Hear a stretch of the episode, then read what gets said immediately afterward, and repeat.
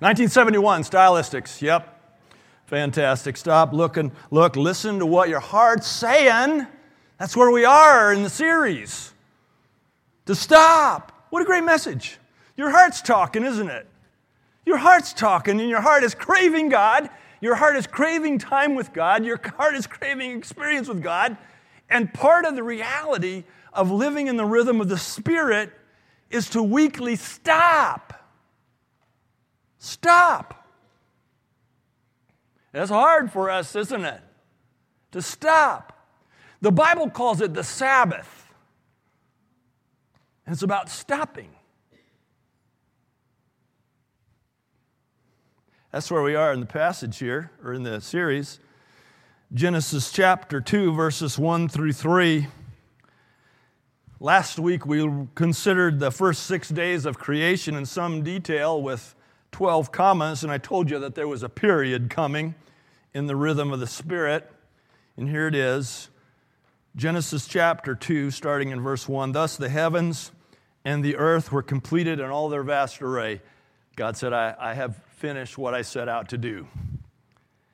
By the seventh day, the seventh day, God had finished the work he had been doing. So on the seventh day, he rested from all of his work. And God blessed the seventh day and made it holy, because on it he rested from all the work of creating that he had done. Lord, as we come to this time in our gathering and just want to bring ourselves under the authority of your word and what you have to say to us, I, I, we just invite you to come in the present power of your Holy Spirit and and make this teaching come alive for us, Lord. It's not about what I've prepared or what I say, it's about what you have for us today, Lord. And so, would you just take the words of my mouth, Father, and control them and use them and translate them between my mouth and each individual set of ears so that your voice can be heard in each of our lives. In Jesus' name, amen. Well, last week, Pastor Christian and I have launched a series called Recapturing Your Time. And our sense is, is that um, there are many here who, who are unsatisfied with your command of your time.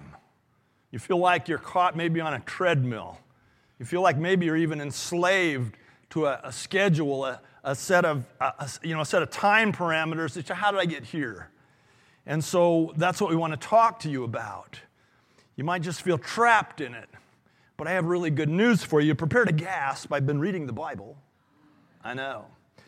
And the Bible says that this is not God's plan for us to be caught on a treadmill of performance anxiety, that it's not, it's not His plan for us at all. And last week, as we looked at the, the creation account and how God set up a rhythm of time for us to embrace and for us to, for us to pour ourselves into. And we noticed that it, that it had 12 commas and a period. And the commas were that on the, on the first day, God finished the work, and there was evening, comma, and there was morning the first day, comma. And then that happened five more times, so that each day there, were, there was evening, there was morning, and there was a comma. And a comma means breathe. A comma means take a breath. And so we just observed that the rhythm of God's Spirit for us as, as people of time is to live out our weeks with six days of activity, six days of production, six days of work, but in the evening, take a deep breath of God. In the morning, take another deep breath of God.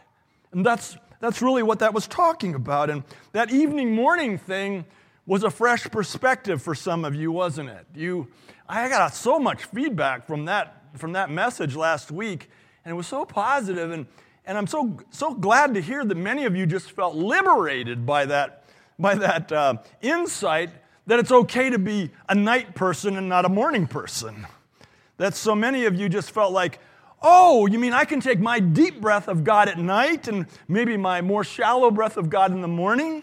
That I don't have to continue to feel guilty about hating to get up in the morning and, and sort of pretending like I'm connecting with God, but I'm more naturally wired to do it in the evening. And uh, a lot of you got some liberty from that, didn't you? And I praise God for that. And it just struck me this week that, yeah, I'm a morning person. I, I take my deep breath in the morning and I take my shallow breath as I fall asleep in the evening. I get that. But but that it's wonderful that some of you are not wired that way because that means the church is always breathing deeply, right? And we complement one another. And I think you know, I think you would know that I never meant to hinder you in your walk with God by, by talking about my experience. I didn't mean it to be normative. I, it's just the only experience that I have firsthand knowledge of, right? And so I'm glad that you've been set free. Well, today we're going to look not at the commas, but at the period. That after six days with two, two breaths of God each day, there's a period. Genesis says this the heavens and the earth were completed. He was done working. By the seventh day, verse 2, God had finished the work he had been doing. He's done. He said, That's, that's what I set out to do right there. So on the seventh day, he rested from all of his work. Now, he doesn't need to rest. Of course, we've, we've visited this before. God's omnipotent, He's all powerful. He's, he doesn't need to re energize Himself the way we do. He never runs out of energy. He's omnipotent. And really, a better way perhaps to translate that is that He ceased from the work. He stopped. He just stopped. And uh, He blessed the seventh day, verse 3. The seventh day, he says, has, has my special blessing on it and he made it holy. He said, This is a very special day, this seventh day. And the seventh day is called the Sabbath, isn't it? And it, it really speaks to the rhythm that God has established six days of work and then a Sabbath. The work, rest rhythm of God. It's so important. So each week comes with 12 commas and then a period. Not 14 commas and 14 more commas. 12 commas and stop, he's saying. This is called the Sabbath. You know, since 1985, Sabbathing has been a fundamental part of my walk with God in some form or another. I've always tried to find a way to put Sabbath into my life as I've walked out my walk with God. Now, Sunday isn't a very good Sabbath for me. You know, you got a lot going on when you're a pastor, when you're a professional Christian. This is the only day we work. Uh, and so we really got to get to it, you know? Amen, brother? I mean, you know, it's a wonderful job. Great gig if you can get the work, but uh, Sundays are not a good Sabbath. So I've always had to try to be creative in when I could find the Sabbath time. But since 85, I remember I was reading a couple of things that really influenced me. One was uh, Richard Foster's book, The Celebration of Discipline. And listen, pound for pound, if you, if you ask me what one book could I read that would be more formative in my life and my spiritual life than anything else, I would recommend Richard Foster's book, The, the Celebra- Celebration of Discipline. And he talks about various spiritual disciplines that really deepen our well and, and, and encourage and increase our walk with God. And one of the things he talks about is Sabbath. But I also read at the same time an article in a journal called Leadership, which I think still is, has an online form. I haven't read it in quite a few years, but we used to get it. Uh, pastors used to get it because it had great cartoons in it. It was just fantastic. And uh, it kind of vented some of our cynicism when we read those cartoons. But it also had great leadership articles in it. And I remember reading one by the hardly known at the time pastor named Eugene Peterson. Everybody, anybody ever heard of him? Yeah, so he's the one who has since then become quite, quite well known, and he's the one behind the paraphrase of the Bible that some of you use called the Message. And uh, Eugene Peterson has made enormous contributions to the health of the church in his lifetime.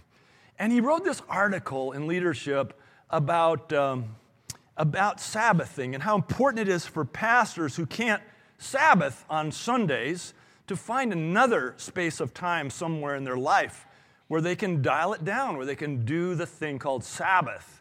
And so over the years, I've, I've just tried to adapt one day or at least part of a day in my life to Sabbath, just to dialing down and just listening to God. And I have to say that, that, that the practice of Sabbath keeping the, the great majority of the defining moments of my walk with the Lord have come from Sabbath moments. Not when I'm on the run, but when I'm stopped. And so many of the stories that I've told you over the years about you know, things I've encountered in the Lord or things I've heard from the Lord have come out of that stop time, that Sabbath time. Uh, the story about the shotgun shells that I've told over and over again in this church that so many of you know and have had such an imprint on the life of this church happened during a Sabbath time, my walk with the Lord. And I'm just saying that Sabbath, as a principle now, not as a rule, but as a principle, is God's way of saying to each and every one of us, there needs to be a time in our, our week when we stop we stop. We forget about the list. We forget about what has to be done. We just stop. And we move into the presence of the Lord and experience His holiness. It said that He, he blessed the seventh day and He made it holy. That God wants to stop with us. And we can experience His holiness. When we do this, when we discipline ourselves to have a Sabbath period every week, what it does is it enlivens us then for the 12 commas that are about to come. Does that make sense? And so, this is the rhythm of the Spirit of the Bible that says six days, two commas a day, 12 commas, 12 deep breaths, and then stop. You got to stop. And that's what Sabbath is. And there's an applica- application, a very important one for our lives as Christians today. Let's look for a minute or two at the development of the Sabbath in the Bible, okay? Okay? Okay. Sabbath, if you kind of tra- uh, uh, uh, trace it through the Bible, was first of all ordained by God in the beginning of time. I just, I just read that for you. In the beginning of time, God ceased from his work on the seventh day, and he set that day aside and he blessed it and he said, This, this, is, this is my day.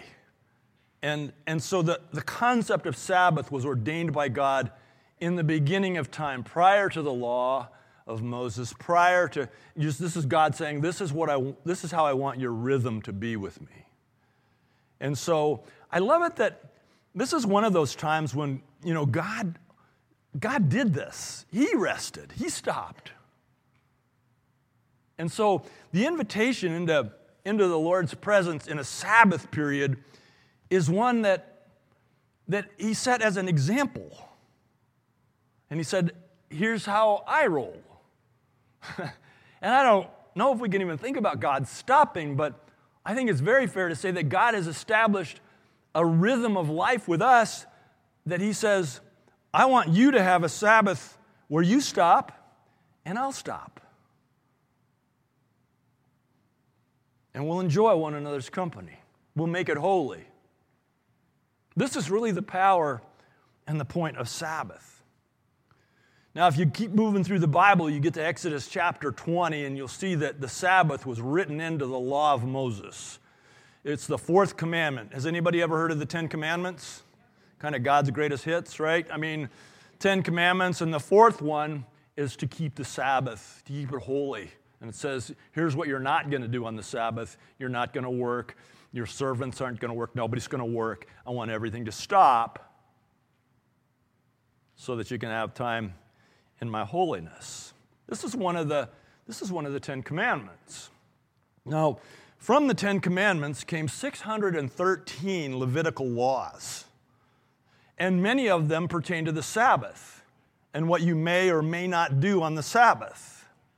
And you might be sitting there saying, you know, I'm a believer. i am covered by the blood of Christ. I am no longer bound by the law. And you are 100% right.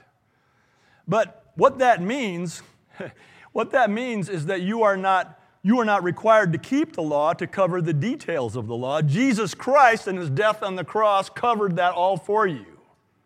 But the 10 commandments, all 10 of them, do they not invite us into life?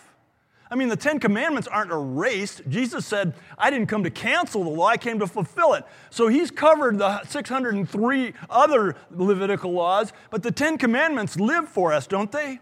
And don't they describe the life that you want? I mean, I don't want to murder even in my mind. I don't want to bear false witness. I don't want to commit adultery. I don't want to be a covetous, jealous person.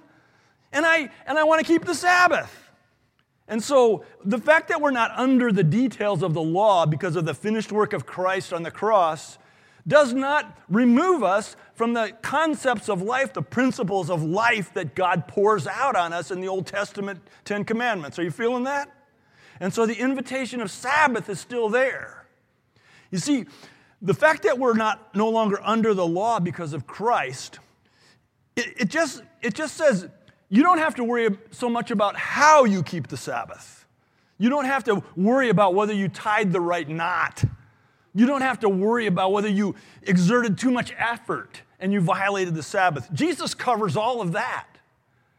But he also calls you to enjoy the Sabbath, to, to punctuate your week with a time of stopping. Now, moving on in the Bible, we see that this was predictably overblown into legalistic bondage by the Pharisees, right? The Pharisees, this, this was their pursuit of God. Is they said, you know, if one is good, let's multiply it by 10. And what happened was they took those 613 Levitical laws and they blew them up into subpoints. And so they had rules about, about the Sabbath, literally about what kind of knot you were permitted to tie, how much effort you could exert. And so they, they, created, they created this thing of Sabbath that was meant to be God's invitation for us to come into His holiness, into bondage. And so much so that the people of Israel began to wander from the observance of a Sabbath at all. If you go through the Bible, you'll see that, that the Sabbath was consistently preached as part of the message of the prophets. That the prophets, they were saying, they were, they were speaking on God's behalf and saying, Come back to me, return to me, return to me, keep the Sabbath. In other words, God gets it that we're working people. But He says, Once a week, I want you to stop and come back to me. I want to give you something that I can't give you on the run. I want you to stop. Okay. And consistently through the message of the prophets, we see that. We continue through the Bible and we see that the Sabbath was radically liberated by Jesus. That Jesus came along. Did he observe the Sabbath? Absolutely. But he had a different way of observing it, didn't he? So much so, so much so, that the, that the people, the Pharisees, the religious people, were really annoyed with the things that he did on the Sabbath because he was breaking the rules, right?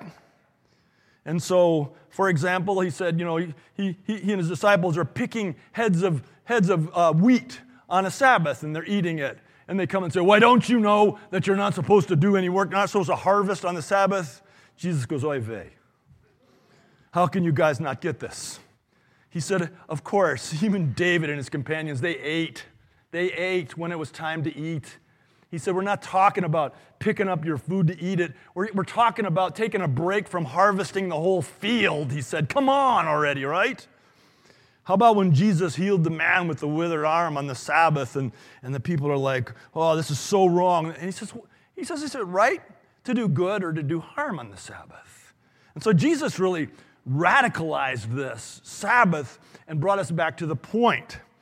Because Jesus said, you know, you know, if your sheep falls into a well or your ox slips into a ditch, will you not rescue that, that creature? Or your son, in one case, falls into a ditch. Wouldn't you rescue that a person or that animal from, from, from danger on the Sabbath.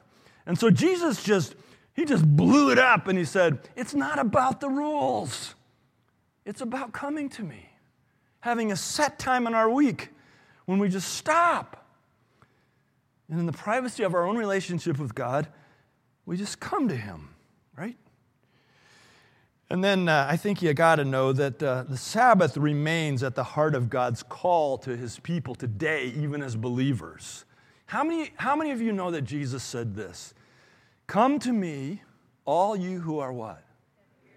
Weary, Weary and burdened, heavy laden, depending on your translation. And I will give you something. What does he want to give you? He'll give you rest. And he's, say, he's saying, You still need to do this. You're not bound by law, the law of it. You don't have to worry about the knots you tie. He says, not how you do it, but that you do it. You come to me. And he said, I'm going to give you something. What's he going to give us? Anybody into that? Just like, just like a, a wave of rest? from the Lord? Well, this is this Sabbath keeping is a fundamental part of the rhythm of the Spirit that we're talking about in recapturing your time. If you really want to get off that treadmill, you've got to give God your time. You've got to surrender the 168 hours to Him. Order it around the revelation of the rhythm of time that God has given us here in the Word, and, and, and then let the rest of it flow from that. 12 commas. I won't do it 12 times. 12 breaths, and then you got to stop. It's not a continuous life of commas, it's 12 commas and a period. How do I do it? I dare you to ask me. Thank you for asking. This is really the crux of so many biblical teachings for us today, isn't it? We read the Bible and we go, yeah, sounds great, but this stuff was written two to 6,000 years ago, depending on where you are in the Bible. And say, how do I do it now? Okay, I'm going to give you four ways to do it. You ready? Say yes. Number one, establish a time. Establish a time. I call it in my life a sacred time. And it's a time that's established that is so sacred, it's really inviolable. It's like, no, I, I have, I've told people, no, I'm sorry, I'm, I'm busy then. I have something then, I'll say. Because it's, it's Sabbath. It's time to stop. And you, you need to carve out that time and establish it. And this will look differently on each one of you. Here's the thing about Sabbath. You don't have to, you don't have to observe the Jewish Sabbath on Saturday. You don't have to make the Sabbath Sunday. I'm just saying, carve out a space of time in your week where you're going to say, that's Sabbath. That's what I, you know what I do at Sabbath? I Sabbath. I stop. And this will even change likely in the seasons of your life. Because those of you who have little kids at home still, or teenagers and stuff like that, you go, hey, when am I ever going to carve out any period of time for Sabbath, right? This will change in seasons of your life. But those of you who like Karen and me, where your rugrats are all up and gone, you know, it's like, it's like, whoa, we can do what we want. We have control of this. But I'm just saying, Sabbath can be uh, celebrated, observed, enjoyed by every believer but give yourself some flexibility to move it around as the seasons of your life demand it. But I'm just saying, it starts by carving out a time. You may carve out four hours where you say, that's going to be my Sabbath every week. That's, that's when that's going to be. Now, some of you who uh, aren't professional Christians, such as Christian and myself and our staff and stuff here, you can make Sunday your Sabbath. And you can say, I'm in the rhythm of going to the 11 o'clock service, and for the four hours beyond that, well, that's going to be my Sabbath. It'll change the way you do things. And you say, I'm not gonna, I'm not gonna mow the lawn. I'm not, and it's not that it's the law, like don't mow the lawn on Sabbath. Uh, on Sabbath, you're breaking the Sabbath. But you're just gonna stop. I'm gonna tell you some things that you can do. You'll find, you'll find that the practice of Sabbath is completely enjoyable once you celebrate it, observe it in the liberty of the Spirit. Because you're just stopping from the work and you're enjoying God.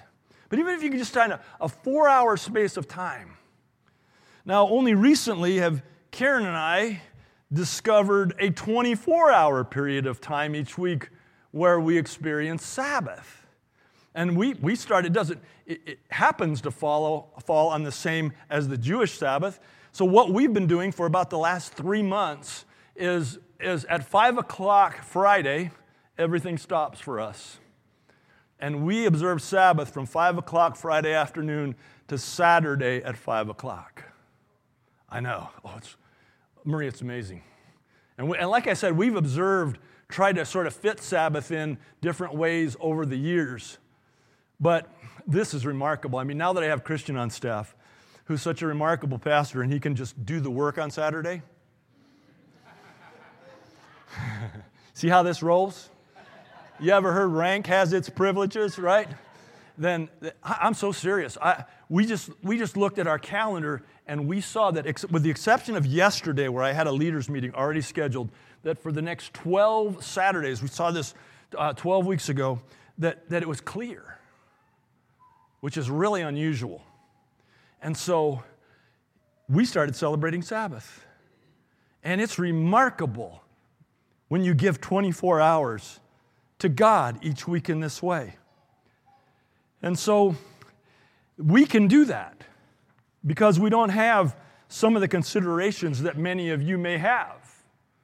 But you don't have the consideration perhaps that we, that we have that we're working from before dawn till after dark on Sundays, every, every Sunday. So the first thing you do is establish your time. Doesn't matter when it is. Establish a time. If you're a couple, talk about it. Say, we're going to do this experiment. We're going to try this, and we're going to, this is it, and we're going to protect it. Number two, the second thing you should do on Sabbath is stop. Just stop. You've got to shut it down if you're going to experience God in Sabbath. You've got to shut it all the way down. It doesn't mean stop going to work and come home and work. It means stop. Shut it down. Now, for many of you, that'll mean shut off your phone. Ah, some of you just got really nervous, right? That means shut it down. Disconnect. You got to stop. You got to relax. You got to let it go. And here's what's going to be hard for some of you. For the period of the Sabbath, you have to forget about accomplishing anything. Ouch. For Americans, that's tough, right? Why? Because we derive our identity from what we accomplish, right? Hmm. What if we derived our identity from our four hours a week in Sabbath with God? Just what if? I wonder how our list might change. You gotta, you gotta forget about accomplishing. Now it takes a little while to get fall into that rest. But it's about stopping. Everything slows way down during Sabbath. It doesn't matter what you do when you're just enjoying the company of God. It's a very intentional kind of slow. Now, as I said, I've read my Bible, and so for our Sabbath period, we provide for two exceptions in the stopping. One is if a sheep has fallen into a well. That if one of y'all falls in a well on Saturday and I can't get a hold of Christian, I'm coming, all right? We're coming, we're on the way. We're not gonna, we're not gonna say, oh, I'm sorry about your tragedy today, but it's Sabbath, so we're not coming, right? We're coming. We're coming. So if you actually fall in the well, now if you're just circling the drain, we ain't coming, okay? All right, we ain't coming. But if you're in, we're coming, right? So don't worry about that. But the other thing that has been so remarkable in our celebration of Sabbath, it's, a, it's an exception to stopping, is we look for opportunities to do good. Jesus said, is it, is it right to do good or to do harm on the Sabbath? And so we just open ourselves up to God and say, Here we are, we're yours, we have no plans. And, and He has led us into some of the most remarkable situations because we just get this leading to go and do this. You see, Sabbath, we're not sitting around staring at our navels, twiddling our thumbs, waiting for it to be over with. It's a really exciting time of our week. And we just say to God, What could we do now? And the results have been wonderful. One, one Saturday, God just spoke to us and said, I want you to go and stop by this couple's house. Unannounced. A drop in, a pop in. We don't even do that in our society, do we? Just knocked on the door. Hey. It's like 11 o'clock on Saturday morning.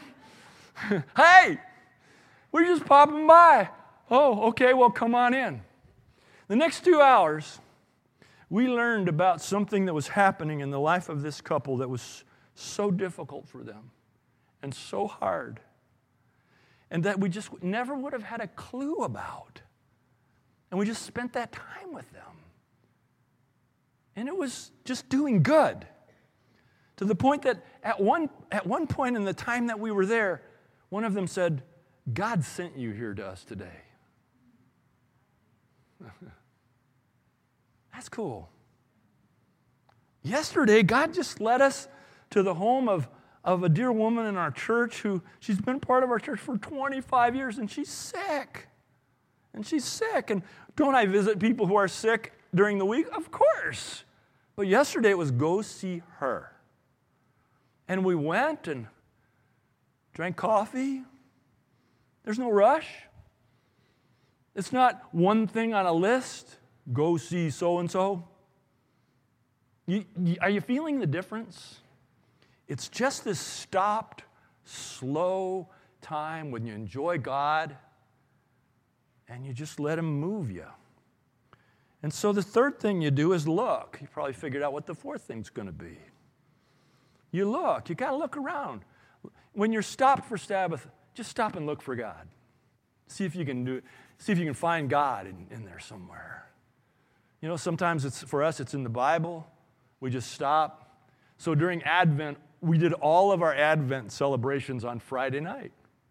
Where Karen and I, we just lit our candles and we read the scriptures and we sang our songs, we prayed our prayers together, and it was remarkable. Sometimes it's like that. Sometimes it's other ways, but we look for God. We look for God in our house. We look for God in our relationship. We look for God in our lives. We look for His holiness because He said the Sabbath is holy. It's remarkable. We also look for others while we're looking. Like I said, we just look for others. And not just the kindness part, we just allow God to bring others to our mind and say, okay. And it's very spontaneous, very wonderful. One Friday night, we invited some of our neighbors over for chili. We didn't know we were going to do it until Friday night. There was no big stress about, oh my gosh, somebody's coming over to the house. You know, it, you know how you know what I'm talking about? It was just God brought them, these neighbors we love, and they came over. Karen had made chili, cut up a little salad, bada bing, bada boom. Right? We sat and talked for a couple hours, and we enjoyed them. Another Friday night, God just spoke to me in the afternoon. I called Karen, what do you think about this? She said, that sounds great. And we just called another set of neighbors that we know and love, and we said, why don't you come over to our house tonight? We'll play cards. On the Sabbath? You see how it's not about law? God brought them to mind. We just played gin rummy without the gin, right? All right? And we and it was wonderful. And you know, there's no stress. I mean, in our culture, we get so stressed about having somebody over. It's like, ah, we got to do this, we got to do that. Well, if you don't know you're going to do it till you do it, there's no stress, right? And you know what we, you know what we have on those Friday nights when we invite people over? We have Muskos. You know what Muskos are? That's where you look in the, in the refrigerator and everything must go, right? and if, if, people are okay just coming over and playing cards and having some, I mean, it was the most eclectic group of snacks I've ever seen. We put out cheese and crackers, but we only had eight crackers. Hello? Do you feel the difference? Are you feeling what God wants to do with you on the Sabbath? Bring somebody to mind that you just might invite over. You, Val, why don't you guys come over? Just look for others, look for an opportunity to do good. And then number four, listen. Listen. It's slowed down. You begin to hear the voice of God in a remarkable way. One of the things I've heard every one of these Sabbaths that we've done is that I'm forgiven. I'm forgiven. I've had some pretty messy weeks, you guys. You wouldn't want to know the list of sins that I confess. If you did, you'd probably run for cover, find yourself a real pastor. But I confess them to God, and I confess them as I go, as I encourage you to do. And I receive His forgiveness daily as I confess these things to Him. But there's something about slowing down and hearing Him say, Son, come here. I forgive you. It's so, it's so inspiring, it's so life giving. Just hearing the renewal of the covenant of grace in which I'm living. And you can't hear that on the run. Your ears aren't, aren't tuned to his voice on the run. Hear about what he might want to say to you. Another thing that has happened every, every week is that in the most remarkable way, I've re upped. You know, you come to six, you come to six days, 12 commas, and then you stop. And you go, Lord, by your grace and with your strength, I'll continue for another 12 commas. I, I, if you give me the strength today, I'll have another 12 commas in me. The Bible says you are God's workmanship, created in Christ Jesus to do good works, which God prepared in advance for you to do. That's God's word for you. And when you stop and let Him speak that into your life, you begin to re up and say, Yep, I'm in. My son Brad asked me on Wednesday, we went out to lunch, what I thought the benefits of our most recent commitment to Sabbath have been. And uh, you got to understand that my son Brad and his wife Melissa and their family, they are they are serious practitioners of, of spiritual disciplines, very serious, including the Sabbath. And, and so I think he was kind of pleased to see his dad uh, finally figuring something out. And um, uh, he asked me what I thought were the, were the benefits of these last three months of practicing Sabbath this way. And I could only think of a couple when we were eating lunch, but I reflected on it since then. I've thought of five. I hope they help you. One thing that Sabbath has brought to us, Karen and me, is a a more deeply shared spiritual life. Now, we pray together quite regularly, typically daily, we pray together. But there's something that happens when you stop and move into the Spirit together that you have a, a deeper blending of your relationship with Christ and with each other. Second thing is a greater enjoyment of the people we love. You know, we love our neighbors, we really do. And we, we love spending time with them. And we love you. And one of these days, you might get a Friday afternoon call saying, hey, we got peanut butter and crackers tonight. Want to come over? You know, you might. And if you don't, that doesn't mean we don't love you. it just means there's a lot of you, okay?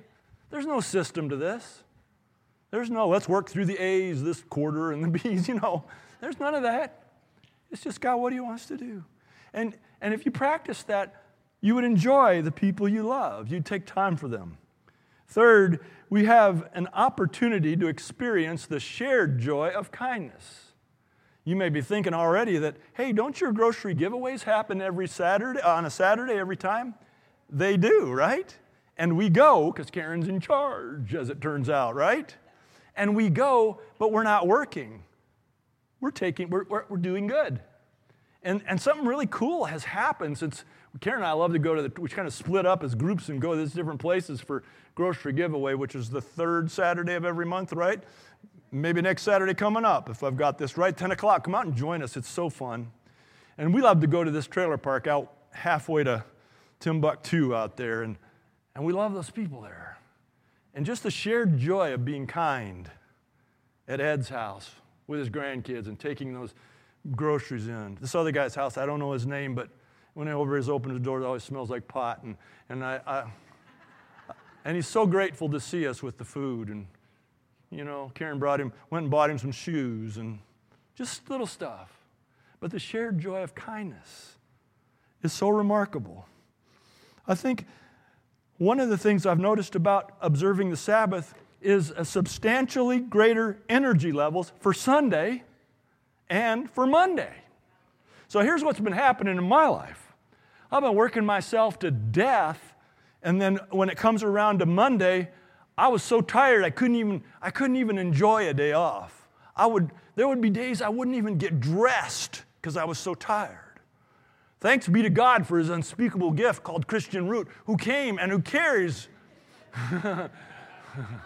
who carries, substantially carries that burden with me now and gives me the freedom to do this. Amen? And so, so what happens is by stopping and enjoying God, then I've got all this energy for everything I got to do all day, all night, Sunday, and then when Monday comes around, I got enough, I got enough juice to go out and do something in the barn or something. You know what I'm talking about?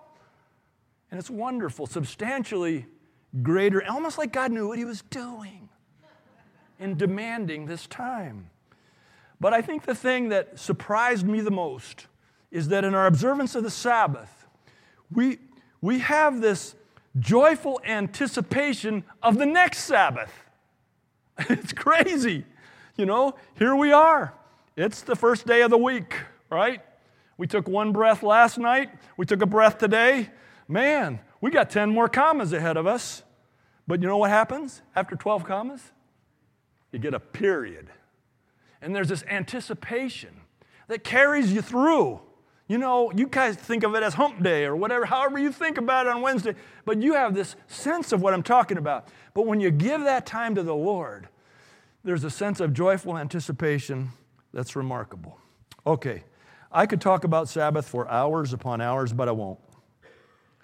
Let me tell you this after I take a drink. As a believer in Christ, you are not bound to keep a Sabbath. You're not bound to it. In the book of Colossians, Paul says, Let no man judge you by whether or not you keep a Sabbath day or a new moon festival or whatever. Don't let anybody judge you by the law, but if you keep reading, he says those laws, he says, those were a shadow of the things to come. The reality, however, he says, is found in Christ. So you're not bound to be worried about whether you're tying the right knots or expending too much energy on the Sabbath. You're not bound. Don't let anybody judge you by that. You're in Christ. But there's a reality of the Sabbath, of stopping each week and being with God in such an intentional way that will radically increase your spiritual vitality over time. God is very much still into meeting his people on the Sabbath. And your spiritual life will greatly prosper by finding a way to keep the Sabbath for whatever time you can manage to carve out, even as an experiment for three months. Sabbath is a fundamental part of the rhythm of the Spirit. It's 12 commas and a period, and is fundamental, is essential for you recapturing this time that you say you want to recapture. I want to leave you with this thought about a Sabbath. Sabbath is God's personal invitation for you to leave the world and come to His house for the rest your heart truly craves. It's really what Sabbath is. It's God's invitation, a personal invitation. Say, okay, you've worked hard for six times. Now I want you to stop. I want you to leave all that behind and come into my house. And I'm going to give you something, and it's the thing that your heart truly craves, and it's rest. Would you like to recapture your time? Would you like to get off the performance treadmill? To get out of your slavery to someone else's perception of your time and use of your time? Well, it all begins by embracing the rhythms of the Spirit, 12 commas and a period. It couldn't be more basic than this, could it? But you know what I fear? I fear that many of you right here, sitting here right now, are saying, that sounds like a really good idea, but you're not going to do it. You're not going to do it. I just fear that many of you are going to listen to this and say, that sounds like a really good idea if you're a pastor or something, but I'm not going to do it. Well, if you think about your decision as to whether or not to figure out how to do this, I want to exhort you with three things. If you decide not to do it, please don't blame it on your kids. Please don't say, well, when the kids are grown, we can do this, because our kids, they're going in so many different directions. My question for you is whose fault is that? If you decide not to do it, don't blame it on your spouse.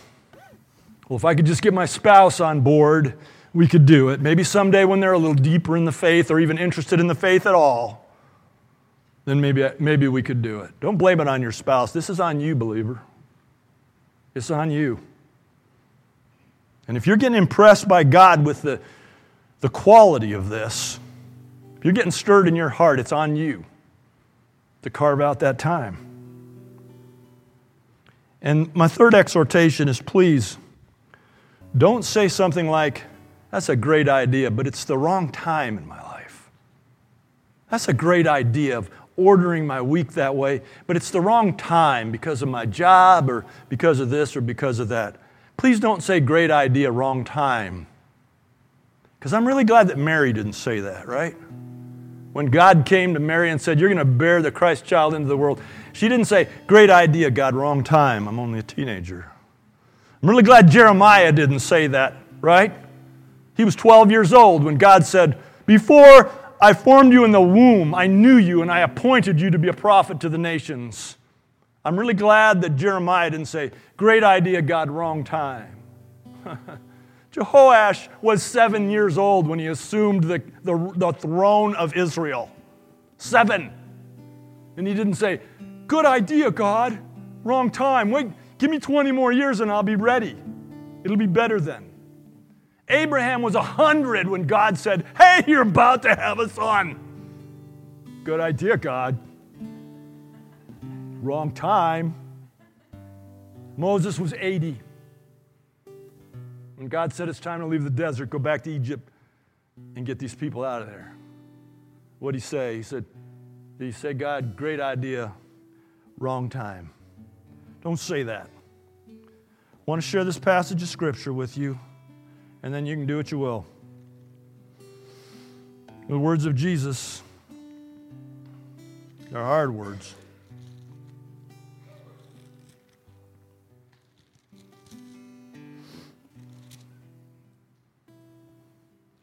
Jesus said, Not everyone who says to me, Lord, Lord, will enter the kingdom of heaven, but only he who does the will of my Father who is in heaven. Many will say to me on that day, Lord, Lord, did we not prophesy in your name? And your name drive out demons and perform many miracles? Then I will tell them plainly, I never knew you. Away from me, you evildoers. He wants to know you. Sabbath is about giving him a weekly time to know you.